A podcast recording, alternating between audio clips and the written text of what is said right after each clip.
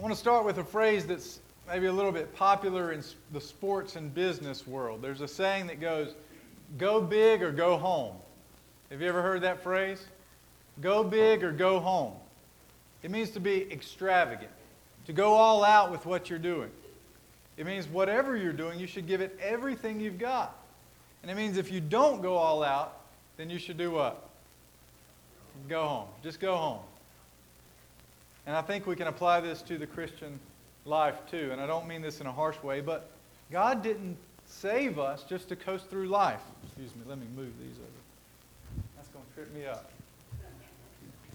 God didn't save us just to, to coast through life. He didn't bring us to Jesus to do a half hearted job of serving others and caring for others. We should go big in the Christian life. We should give big. We should believe God for big things. And we should attempt big things for God. And if not, maybe we should just go home. In our text for this morning, we, should, we see that we should pray big. Pray big things. Pray big for the glory of God. If you're visiting with us, we just started a new series in the book of Philippians. Uh, Philippians is a letter that the Apostle Paul wrote to the Philippian believers to encourage them, to encourage them to press on together for the sake of the gospel. They had partnered with him in the gospel. They had sent him money.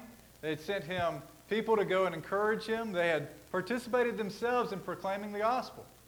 They were active in preaching Jesus to others. So Paul wrote to encourage them. They were having to go through some tough times, persecution and pressure. They might would be tempted to just pack up and, and call it quits. Or they might have been having pressure to kind of tone down the preaching of Jesus a little bit because they might get thrown in jail like Paul. That's not at all what Paul wanted. Paul wants them to press on. And last week we saw how he encouraged them uh, by expressing his thanks. He said, I thank my God for you for these reasons, because you've been a partner with me in the gospel. He reminded them that God is faithful. Remember that? He who began a good work in you will carry it out to the end. And he reminded them of his love for them. All so that they would be encouraged, so they'd be strengthened to run the race that was in front of them. Now, this week we finish up Paul's prayer in verses 9 through 11. Last week we covered his thanksgiving. That was kind of roughly verses 1 through 8. And this week we see the content of all those prayers Paul's making for the Philippians. Remember, he said, In all my prayers for you, I'm always making mention of you with joy. This is the content of those prayers. You see, he shares with them what he's praying for them. Just like thanksgiving is better when it's expressed, so is prayer. When we not only pray for others, but we tell them, I'm praying for you. And guess what? This is what I'm praying for you. And Paul goes big in his prayer. He prays a big prayer for, for big growth in the Philippians, that they would finish strong, and he prays for the glory of our great God.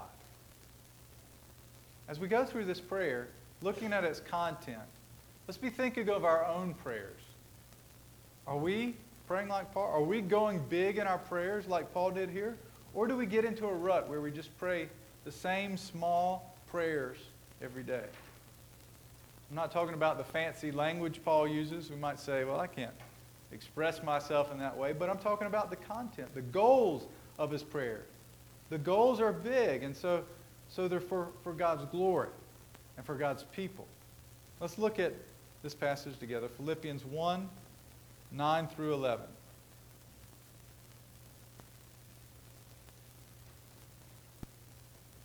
Got to get there first. Philippians 1 9 through 11 says, And this is my prayer, that your love may abound more and more in knowledge and depth of insight, so that you may be able to discern what is best and may be pure and blameless for the day of Christ, filled with the fruit of righteousness that comes through Jesus Christ to the glory and praise of God. Now, before we get to the details of this prayer, I want to show you the flow of his prayer, the flow of argument, the flow of logic that he uses, the progression of it. This is his prayer that their love would increase more and more, but specifically that it would increase in knowledge and in discernment or depth of insight. Why was that his prayer? So that they would be able to approve those things which are best, those things which are excellent and godly. Why did he want them to be able to approve what's excellent? So that when the end comes, they would stand before Jesus Christ pure and blameless, filled with the fruit of righteousness that comes through Jesus. And why did Paul want them to be able to do that? To stand before God as pure and blameless? So that it would all go to the praise and glory of God. Do you see the logic, the flow of his prayer? It builds, each, each phrase builds one on top of the other, and it all comes out for the glory of God. The overarching purpose in his prayer. This is a big prayer. He's not just content to pray for their safety or for their comfort. That would have been totally appropriate, right? With the pressure they were going through, the persecution they were going through, but he doesn't. He prays for their growth, their endurance, and for the glory of God. So we'll look at this prayer in more detail in three parts. First, Paul prays for big growth, verses 9 through 10a. Second, Paul prays for a big finish, verses 10b through 11a, kind of splitting them up short phrases there. And third, Paul prays with a big goal in mind, namely the glory of God. That's verse 11b. Take a look first at verse 9 at what Paul prays for, the content. This is my prayer that your love may abound more and more in knowledge and depth of insight. So he doesn't just pray for safety or comfort or convenience, but for spiritual growth. He sees that as the most important thing for the Philippians, even in their time of persecution. He prays for something big spiritual growth.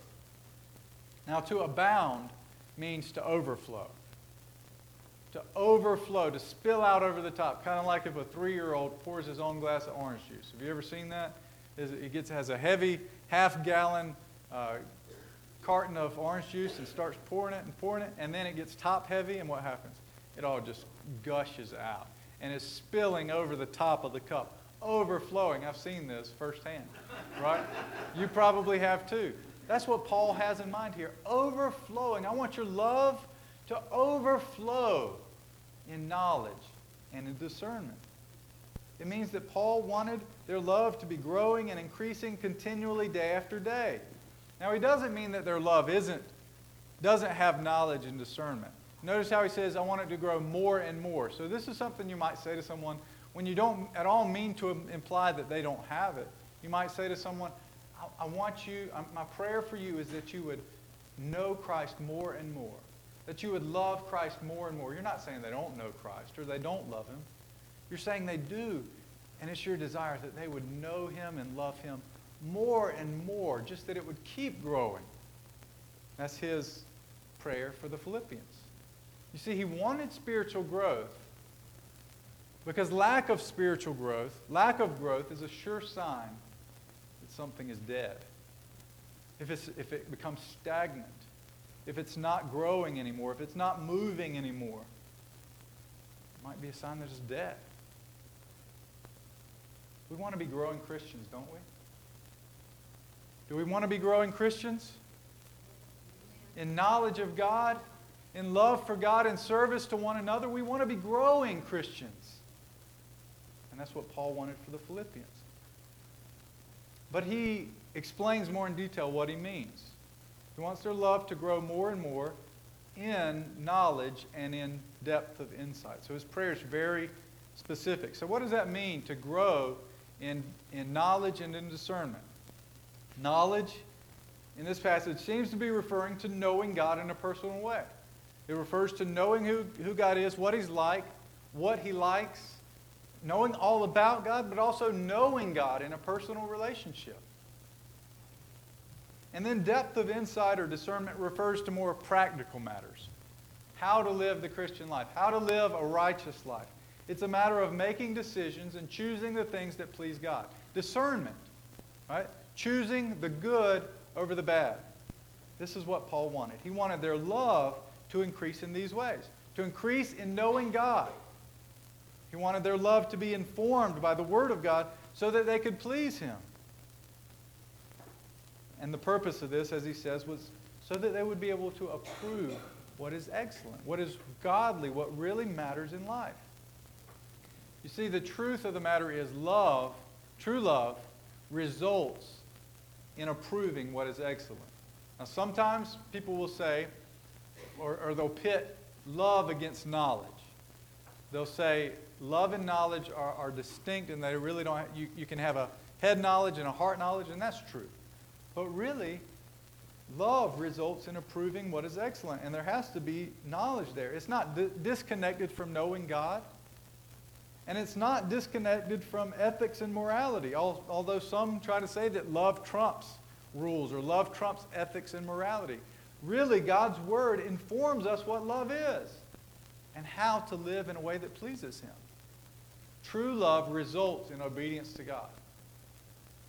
Paul's prayer reminds me of how my prayers are sometimes little or somewhat short-sighted, somewhat shallow, of how I can get into a rut of repeating the same shallow prayers over and over. Anybody else have that problem?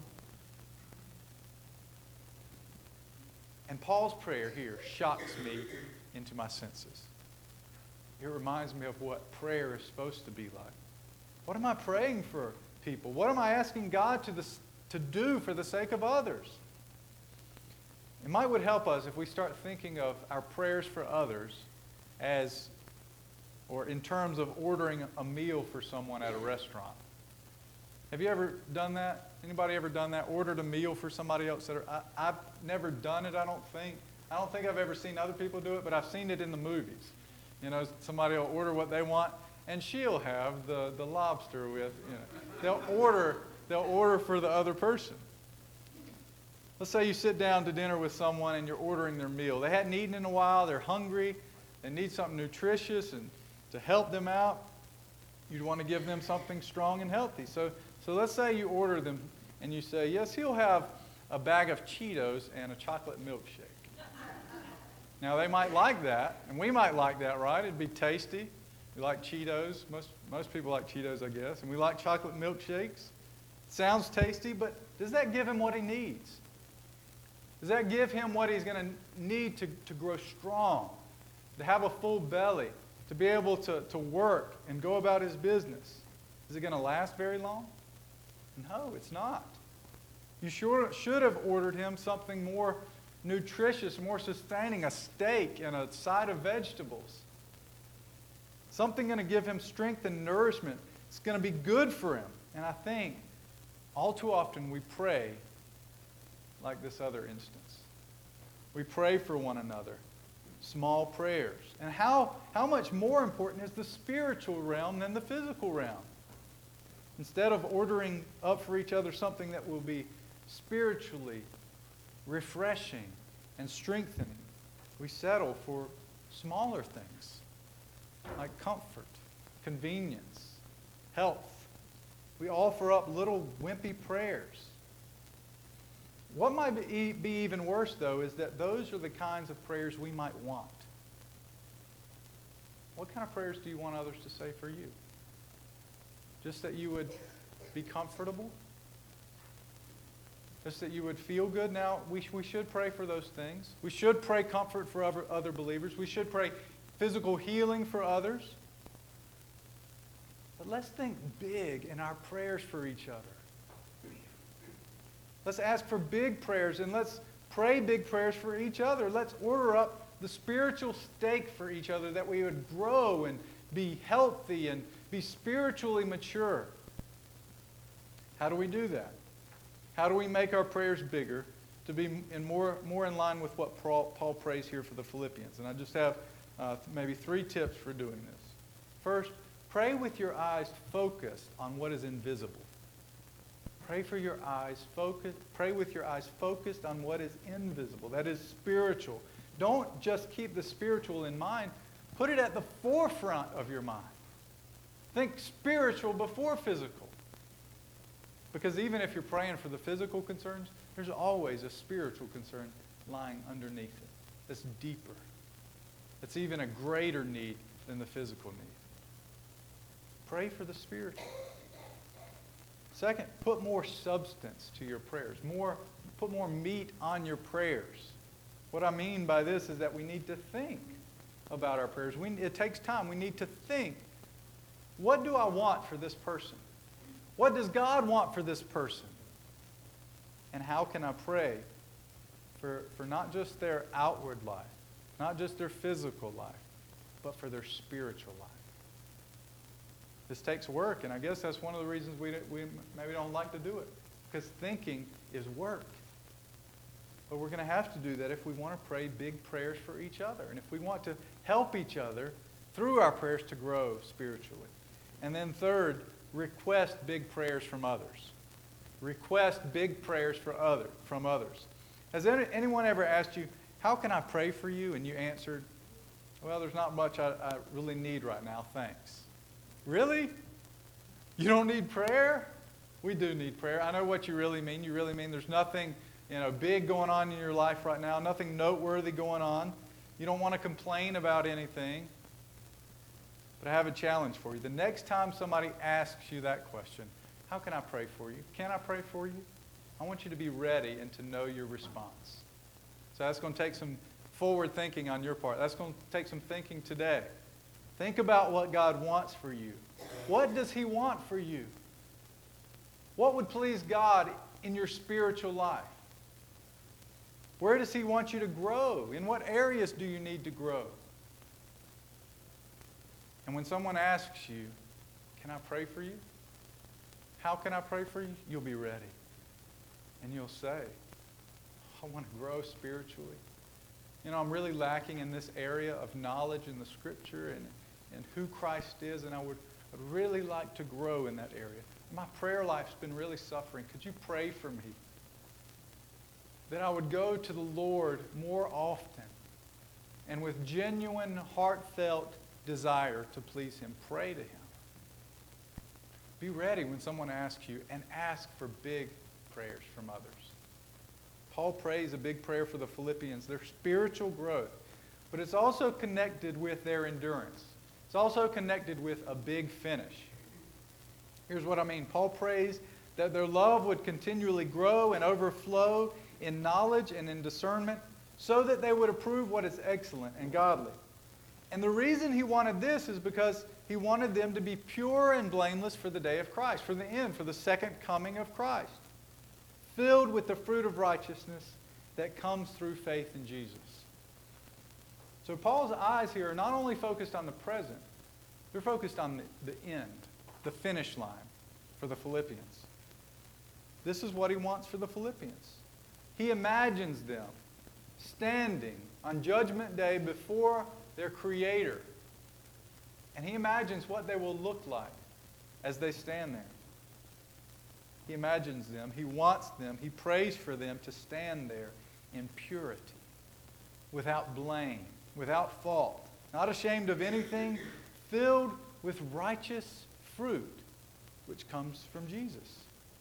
Paul prays for their endurance, that they would not only now continue to grow, but throughout the rest of their lives, they would continue to grow until the day when Christ returned.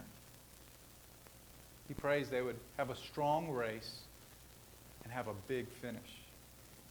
I once, once heard a preacher say, when you stand before God, you better be as close to perfect as possible, or it's going to be really bad. But that's not quite right, is it? Actually, it's worse than that. When you stand before God, you better not just be near perfect. You better be perfect. You better be pure and blameless. Because this is what God requires for a person to be in his presence. So let me stop and ask you for a second this. In all honesty, can you say that you are pure and blameless? Pure, without blemish, without an ounce of sin or evil within you. See, a lot of people feel comfortable saying they're good people. I don't know of anyone who would say that they are pure and blameless, that they are perfect. We all know deep down that we are not pure. But it's not just that we have a few small specks of, of sinfulness in it, is it?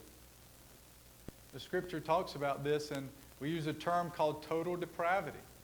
All of our being Every part of me is affected by sin. in some way. We are sinners. Our hearts are sinful and impure. The whole of us is impure. Been completely corrupted by sin. So, what will you do when you stand before your Maker? Impure and with blame, impure and with fault. You must be pure and blameless, and you're not. And you can't say, well, God's good, so he'll just let me go. But it's for the, for the reason that he is good, he won't let you go. Sin must be punished. How will you stand before him and escape his judgment? Thankfully, Paul clues us in here. Look at the first part of verse 11. Filled with the fruit of righteousness that comes where? Through Jesus Christ. Filled with the fruit of righteousness that comes through Jesus. This is a further description of what Paul wants for the Philippians when they're standing before their Maker. It's a further description of pure and blameless. The fruit of righteousness is talking about deeds or works of godliness. And this comes to us through Jesus Christ. Christians are filled with fruit through Jesus Christ. So, who is this source of righteousness? You can answer. Who is this source? Jesus. It comes through Jesus. Jesus never sinned. He always kept the law of God. He always did everything in accordance with what his heavenly Father wanted. He was the pure and blameless. He is the righteous one. He is holy. And yet he died as the perfect Lamb of God, as the sacrifice who takes away the sin of the world.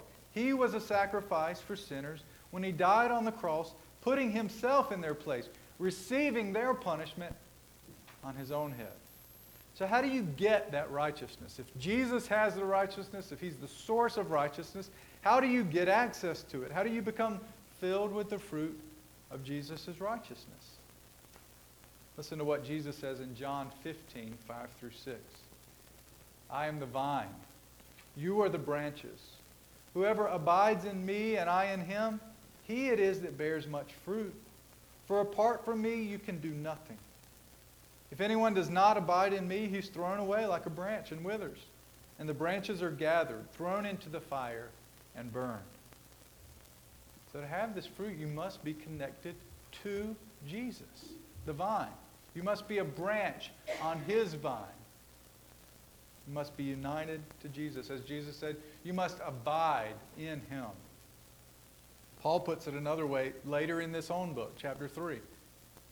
You must be found in Jesus. Not having a righteousness of, of your own, but one that comes through faith in Jesus. It's in, we could call it an alien righteousness, an, a righteousness outside of ourselves, a foreign righteousness. It's not ours, but it's given to us as a gift. And you receive this gift by turning from your sins and trusting in Jesus to save you. We are united to Christ by faith in him. And then what will happen is that he will fill you with his fruit fruit of righteous deeds, fruit of godly living. So the fruit is produced on the end of the branches, but its source is the vine. Its source is Jesus. And in the end, all those who have come to Jesus, all those who have trusted in him and been connected to him, we will stand before God pure and blameless, filled with the fruit of righteousness through Christ. It's not our own. It's not our own purity. It's not our own blamelessness. It is ours as a gift from God. And it's not our own fruit. It's done through Jesus. We have nothing to boast about. It's all for His glory. And that's what Paul says in the final part of his prayer. What was Paul's goal? What did he want more than anything else? What drove him to work, to strive, to press on for the sake of the gospel? His goal was that in the end, God alone would receive all the praise and the glory. That God would be glorified. As the Baptist Catechism says, man's chief end, chief purpose, chief goal, man's chief end is to glorify God and to enjoy Him forever. Paul knew that salvation wasn't an end in itself. Being made righteous, being filled with the fruit of his Spirit, living godly lives, those weren't the end goal. Those weren't the ultimate goal. There's just one ultimate goal, and it's the glory of God. That's why all things were created. That's why all things exist and are sustained for the glory of God. That's why God made a promise to save sinners and why he fulfills that promise. That's even why there's a place called hell. That God would be glorified even in his judgment over those who rejected him. And here too, Paul sees that spiritual growth, endurance to the end, would all go to the praise and glory of God. Why? How can their spiritual progress and growth go for God's glory? Didn't they do it? Didn't they, didn't they do all those good deeds? Weren't they the ones who were kind and cared for others? Wouldn't the praise and glory be theirs then? Sometimes we have made a mistake and thought this way. We know that our salvation is just a, free gift of grace, just lavished upon us. But sometimes we think our sanctification, our growth in holiness, comes by works. It's not what Paul says in Galatians 3, though. He chides the Galatians for trying to improve their lives by works of the law, by obeying rules, by trying to be better. Salvation is by grace, but so is sanctification. So is great growth in holiness. It's a gift that has come from God. As we believe in Him, as we hear the gospel and say, Yes, I believe in Jesus. I believe that He is, has saved me and He is working to produce His fruit in me. We grow by hearing the gospel of Jesus week after week as it is preached in the assembly, as we hear of the life, death, and resurrection for sinners weekly. This is how we grow, not by our own power, but by the power of God. And that is why God gets the glory. It's His work not ours. It's His power, not ours. So even our sanctification and perseverance to the end will not go for our glory, but all of it will redound to the glory of God alone. Uh, I Googled the other day, what is the ultimate goal in your life? I was interested in what answers I might get. It's kind of like a random poll, you know. What is the ultimate goal in your life? Here are some answers that I found. to be able to look in the past and be proud of myself for what I did and what I accomplished. To work hard, to play hard, to accomplish any goals that I set for myself. To really help someone and to make people around me happy. To outlive both my ex wives to see the world, to raise my children, and to be happy and successful. Now, except for the one about the ex wives, those are all okay, noble goals, right? Those are good goals we should have. They're reasonable, but in an answer to a question like that, to a big question like that, you want to go big, right? To go big. What is the ultimate goal of your life? Why do I exist? Have you, have you given thought to that question? Have you given thought to that question? Just I just thought of this poem as I was sitting in the pew earlier and pulled it up on my phone. It's by uh, C.T. Studd. And it talks about this. It goes like this Two little lines I heard one day, traveling along life's busy way, bringing conviction to my heart, and from my mind would not depart. Only one life. Twill soon be past. Only what's done for Christ will last. Only one life, yes, only one. Soon will its fleeting hours be done. Then in that day my Lord to meet and stand before his judgment seat. Only one life, twill soon be past. Only what's done for Christ will last. When this bright world would tempt me sore, when Satan would a victor score, when self would seek to have its way, then help me, Lord, with joy to say, only one life twill soon be past. Only what's done for Christ will last. Give me, Father, a purpose deep. In joy or sorrow, thy word to keep, faithful and true, whate'er the strife, pleasing thee in my daily life. Only one life twill soon be past. Only what's done for Christ will last. Be thought of that? We just have one life. We just have one shot at it. What's your purpose? What's the ultimate goal of your life? And are you spending it for that goal? Let's pray together.